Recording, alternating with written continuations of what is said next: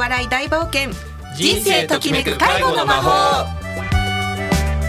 皆さんこんにちは。介護職員による介護職員のための人材紹介会社日本未来ケアが介護を楽しむための笑顔と笑いをお届けします。日本未来ケアは介護職員の方のキャリア相談転職派遣などのお仕事紹介を主に行っております。この番組では介護に関わっている方の本音や嬉しい話苦労や相談などをお伝えしていきます。お相手は日本未来ケアの鈴木明義とアシスタントの小山千春です。鈴木さん今回もよろしくお願いします。ろしくお願いします。はい。さあ2月7日となりましたけれども鈴木さん2月といえば女性の私としてはバレンタインの時期かなと いうのがあるんですけれども、はい。まあ、学生の頃大人になっはい。て社会人になってからいろいろあると思いますが、バレンタインのはい。何でしょう思い出というかどんな感じですか鈴木さん？いやもう今日2月7日ですもんね。もう徐々にこう世の中の男子はですね、うん。そろそろそわそわしてくる時期だと思うんですよね。まあ私ねもうあのーもう若くないんでもう今はねそんなにもらうこともないですけど若い頃は、はいまあそれはそれはもう、うん。はいたくさんいただきまして。まあ机に乗り切らないくらい、そうなんですよ。自宅に郵送してくるバリのね。はい。でも学生の頃ははい。この時期平日だと特にバレンタインがそわそわっていうのはありましたよね。ねそうですね。だからこう土日とか学校休みの日とかは結構残念で、はい。はい、あのわざとこう用事もないのに外に出て、うん。はい。その辺うろうろして見たりとかね。合わ。そうそうそうそう。そんなのをやった記憶がありますね。小学校の頃とか。2月14日が金曜日。本当に1週間後ということで、ちなみになんかその介護施設とかでは、はい。バレンタインの特別メニューみたいなってなんか出たりするんですか？あのーおやつの時間とか15時のね、あの午後3時のおやつの時間にこうチョコレートケーキだったりとか。なんかチョコレートのムースみたいなのをこう提供するとこはほとんどやってるんじゃないですかねほとんどのところそうなんですね、じゃあ介護施設では、まあ、もちろん男性も女性もスペシャルおやつみたいなものがうん当時楽しみであるかなっていうのもあるんですね。そうですねなるほどなるほど。さあ今年は1週間後どうなるのでしょうかということでいろいろね バレンタイン商戦も始まっている中ではありますがそわ。そわしております。はい、さあそんな中ではありますが今日の放送はですね、えーテーマ介護の働き方改革パート1ということでお送りしていきたいと思います。それでは介護とお笑い大冒険人生ときめく介護の魔法スタートです。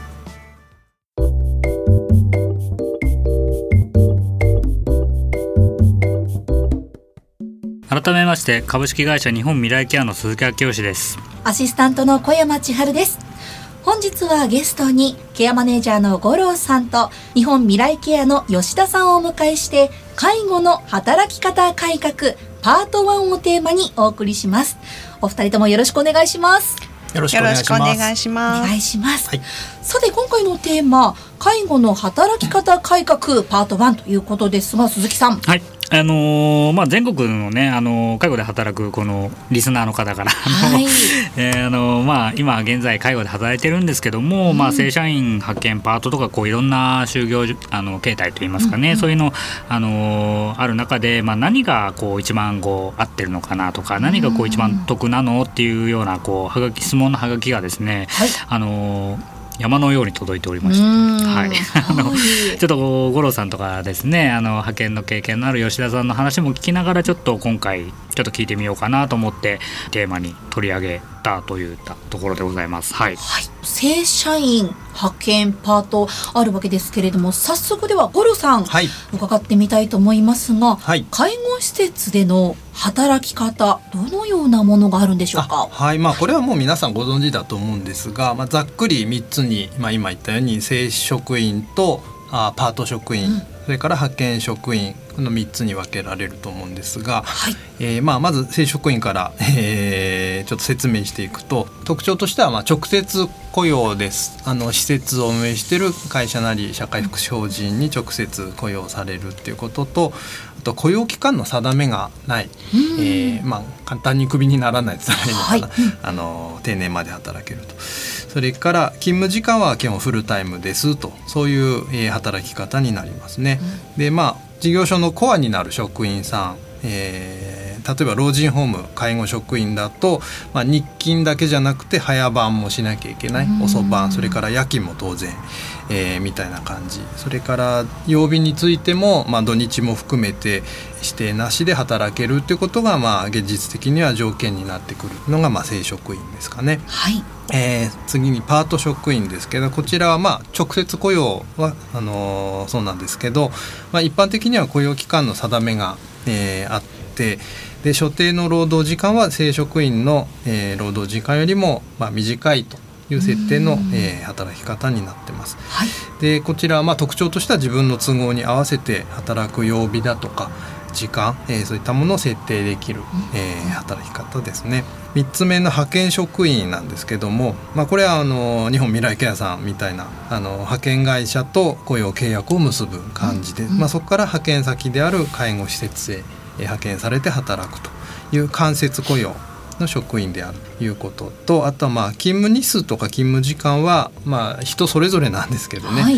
まあ、ただ実際には早番だけやりますとか、遅番だけとか。あとは平日だけそういう曜日指定の人もいたりしますし、えー、1日の勤務時間見てると正社員と同じような8時間で働くっていうケースがまあどうも多いみたいに、えー、思いますね。はいなるほど。正職員パート職員派遣職員とご紹介いただきましたが、はい、では実際に働く時にどのスタイルで働いたらいいのかというのをその判断する材料として伺いたいのがそれぞれのメリットいい点とデメリット良くない点なんですがそこはいかがでしょうか？はい、じゃあ順番にまず正社員からきますけども、まあ、メリットは何といっても安定感があるっていうところですかね、はい、定年まで働けますと。あと賞与とか退職金そういったものも含めてある程度こう収入が見込めてくるということ。に加えて昇給とか昇格の機会も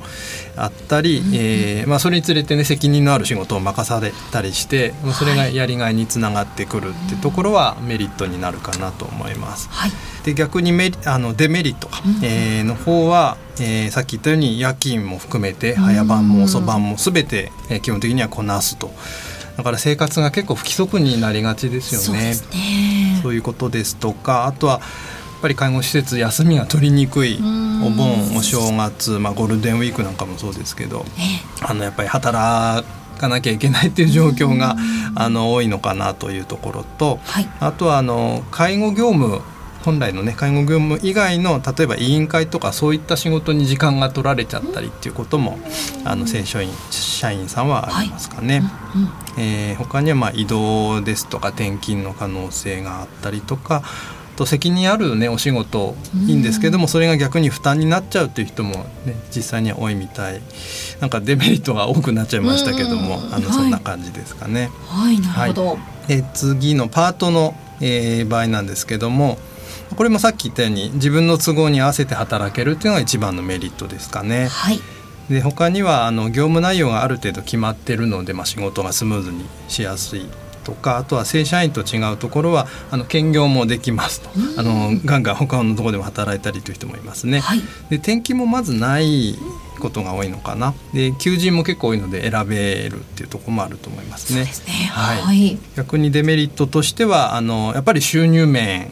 かな。あの8時間目いっぱい働いても正社員よりもちょっとあの低めに抑えられたりとかあと賞与とか昇給もあの期待あまりできないですし、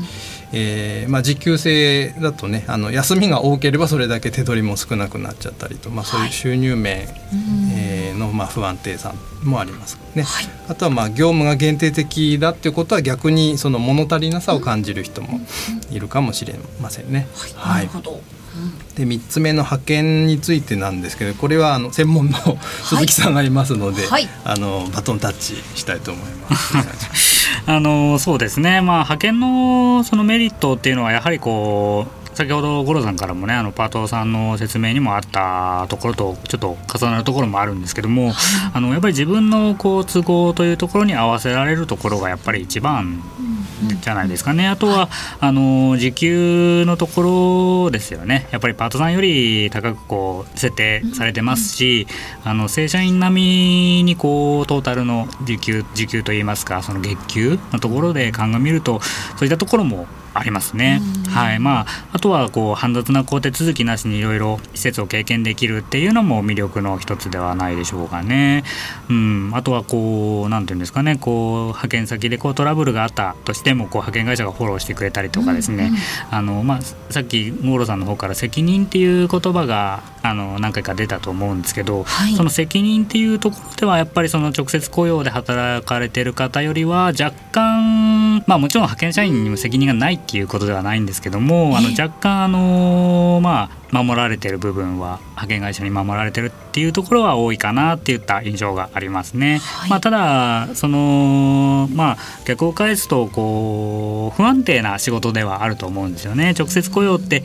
やっぱりあのとても長期的にこうあの生活の先を計算してねあのできますけど、派遣社員ってこう結構先方さんが指定社員さんで従属しちゃったらこう2ヶ月で終了ですよっていうことなんかもとてもよくある話であの不安定な働き方ではあると思うんです。はい、あのだからこう高時給なんですよって言ったところもこう一つあったりもするんですけども、はい。あのそうですね。あとやっぱりデメリットというかまあ、これは派遣としての使命っていうところではあるんですけどやっぱり即戦力としてねあの現場では期待されているところが大きいもんですから、はい、あのやっぱり高い技術経験を求められるところがありがちというか、まあ、そういったところが派遣の仕事ですといったところですかね。はい、なんでちょっとそういう即戦力として期待されているというところを敬遠している方も、うん、派遣としての働き方にこう一歩身を引いている方もね、あの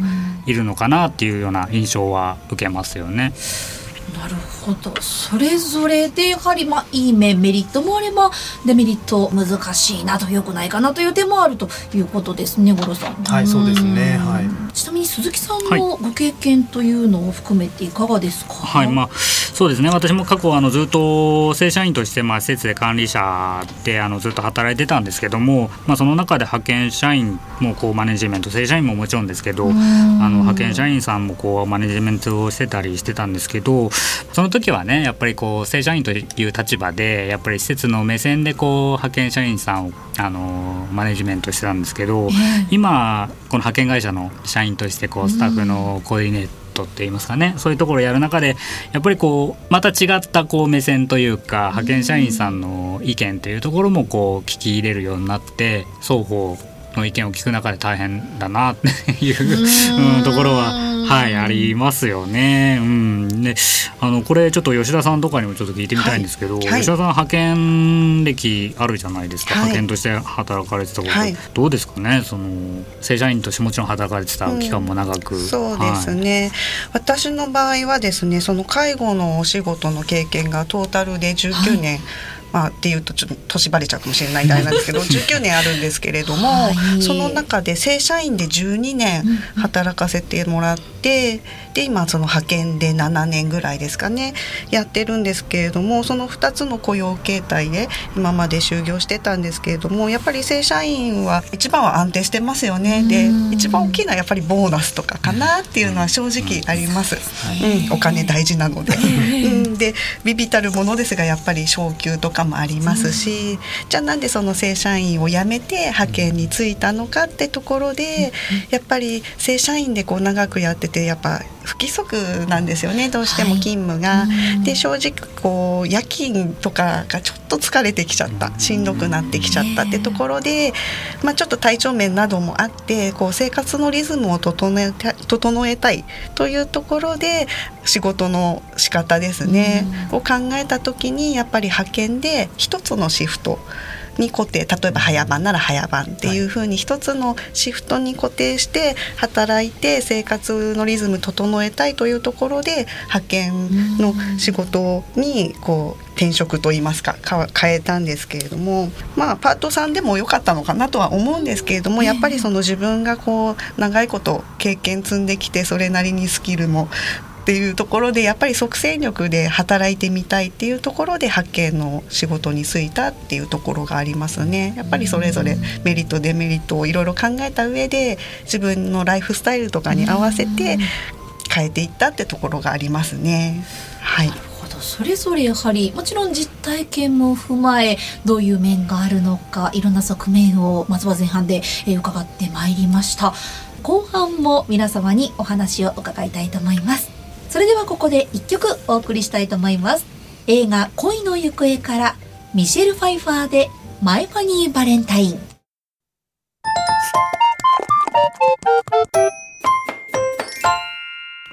介護とお笑い大冒険。人生ときめく介護の魔法。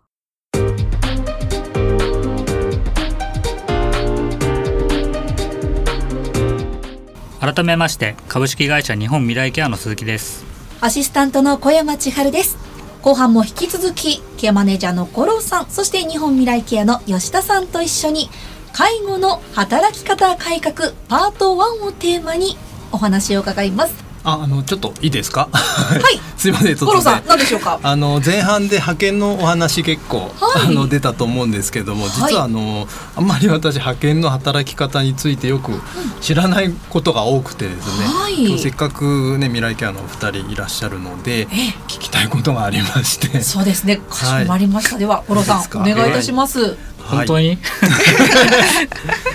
なんだろう、はい。えー困ります？ね、うん。困る。答えられるかな？そうそうあの 単純に思うことがあって、はい。はい。ええ例えばあのこれ聞いた話なんですけど、うんうんうん。派遣職員さんに交通費が出ないみたいなことを聞いたことあるんですけどこれは本当なんですか？うーん。まああのー支給の仕方といいますかねその派遣会社さんによってこうあのー様々だと思うんですよね。こうあとはこうぶっちゃけ当社は全額支給歌ってます。はい。あとはあの派遣先にも規定があってですね例えばこう駅から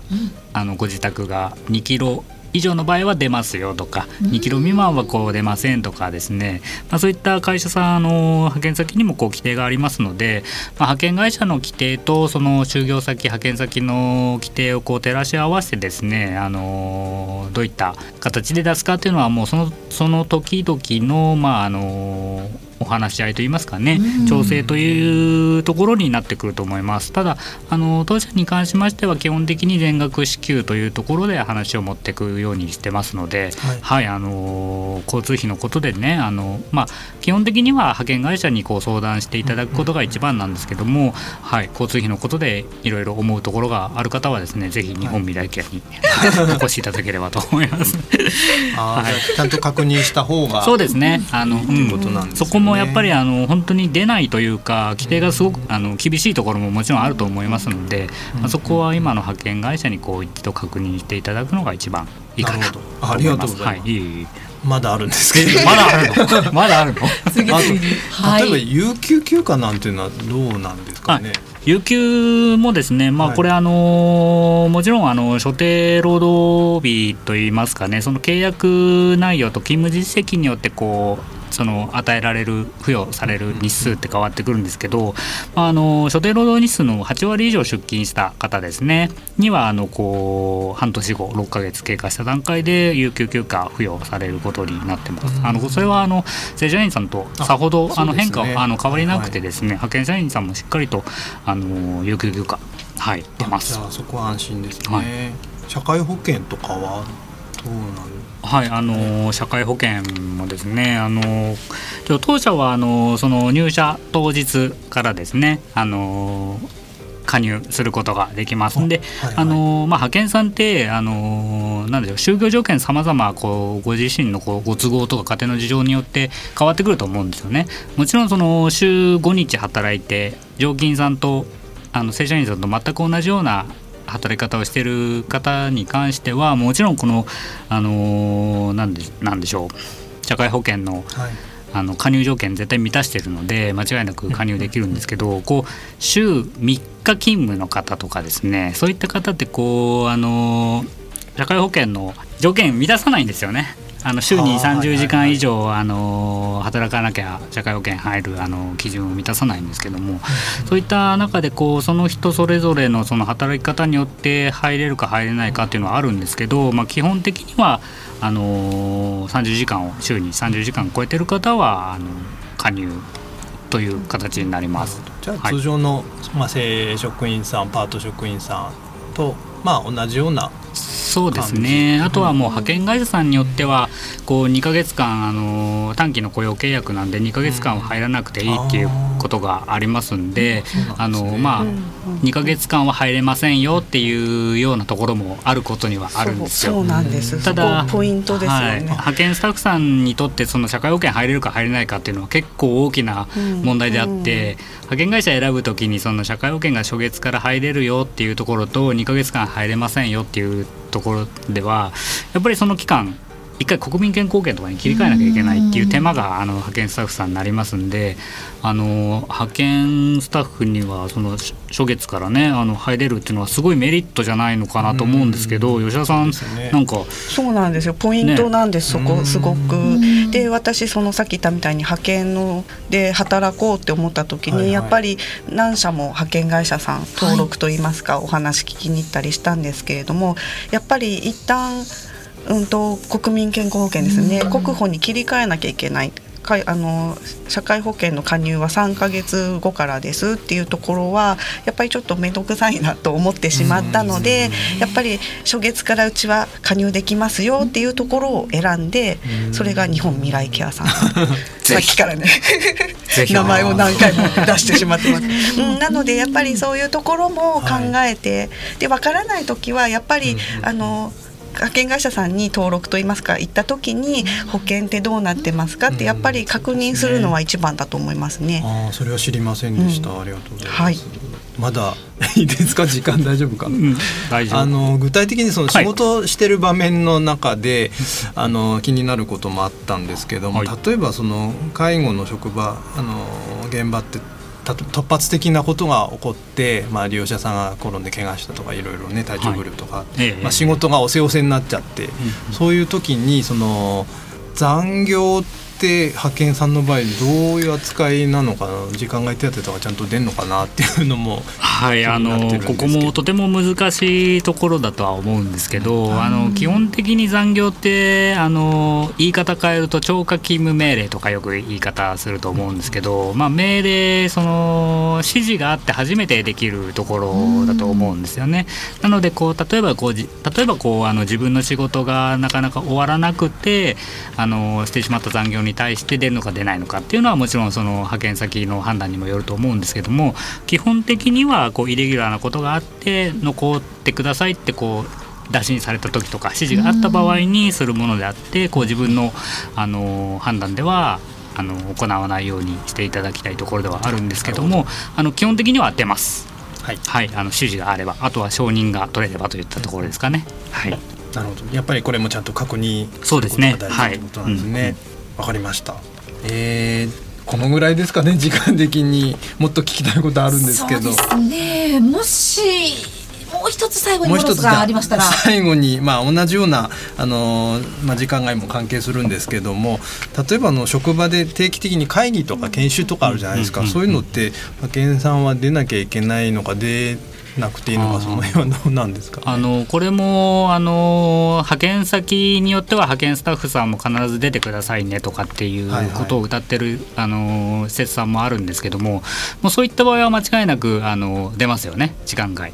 あの時間外でやる場合ですけど、はい、あの派遣さんもお願いしますって言ってる以上はこちらとしても その時間ですね、残った時間請求してスタッフさんに還元っていうのはあの当たり前のことであって、はいね、やっぱりねそういう機会もぜひ参加したいという人もいるでしょうからね。ねはい、はいなるほどありがとうございます。本当にいろいろ伺いましたけれども、まずねこの基本的なことを抑える、そしてやはり確認をするというのが大切になってきそうですね。そして本日お話を受けて五郎さん、はい、はい、改めて介護で働く皆様へ何かこうメッセージというかアドバイスのようなものはありますでしょうか？そうですね。やっぱりその介護の仕事する中で介護だけじゃなくてやっぱり働き方のことも きちんと、あのマスターしておくっていうね小山さんおっしゃった通り大事だと思いますし、あとあの派遣っていう働き方あのこれをうまく活用すればまあ施設側もそうだし働く側もねそのいろんな人が活躍あの自分の力発揮できるすごくあのいいあの双方にとってあのいいんだなということがプラスになるんだということがよく今日は分かりましたどうもありがとうございます。はい、はい、皆様本日もありがとうございました。ありがとうございました。ありがとうございました。あなたのため未来が私のため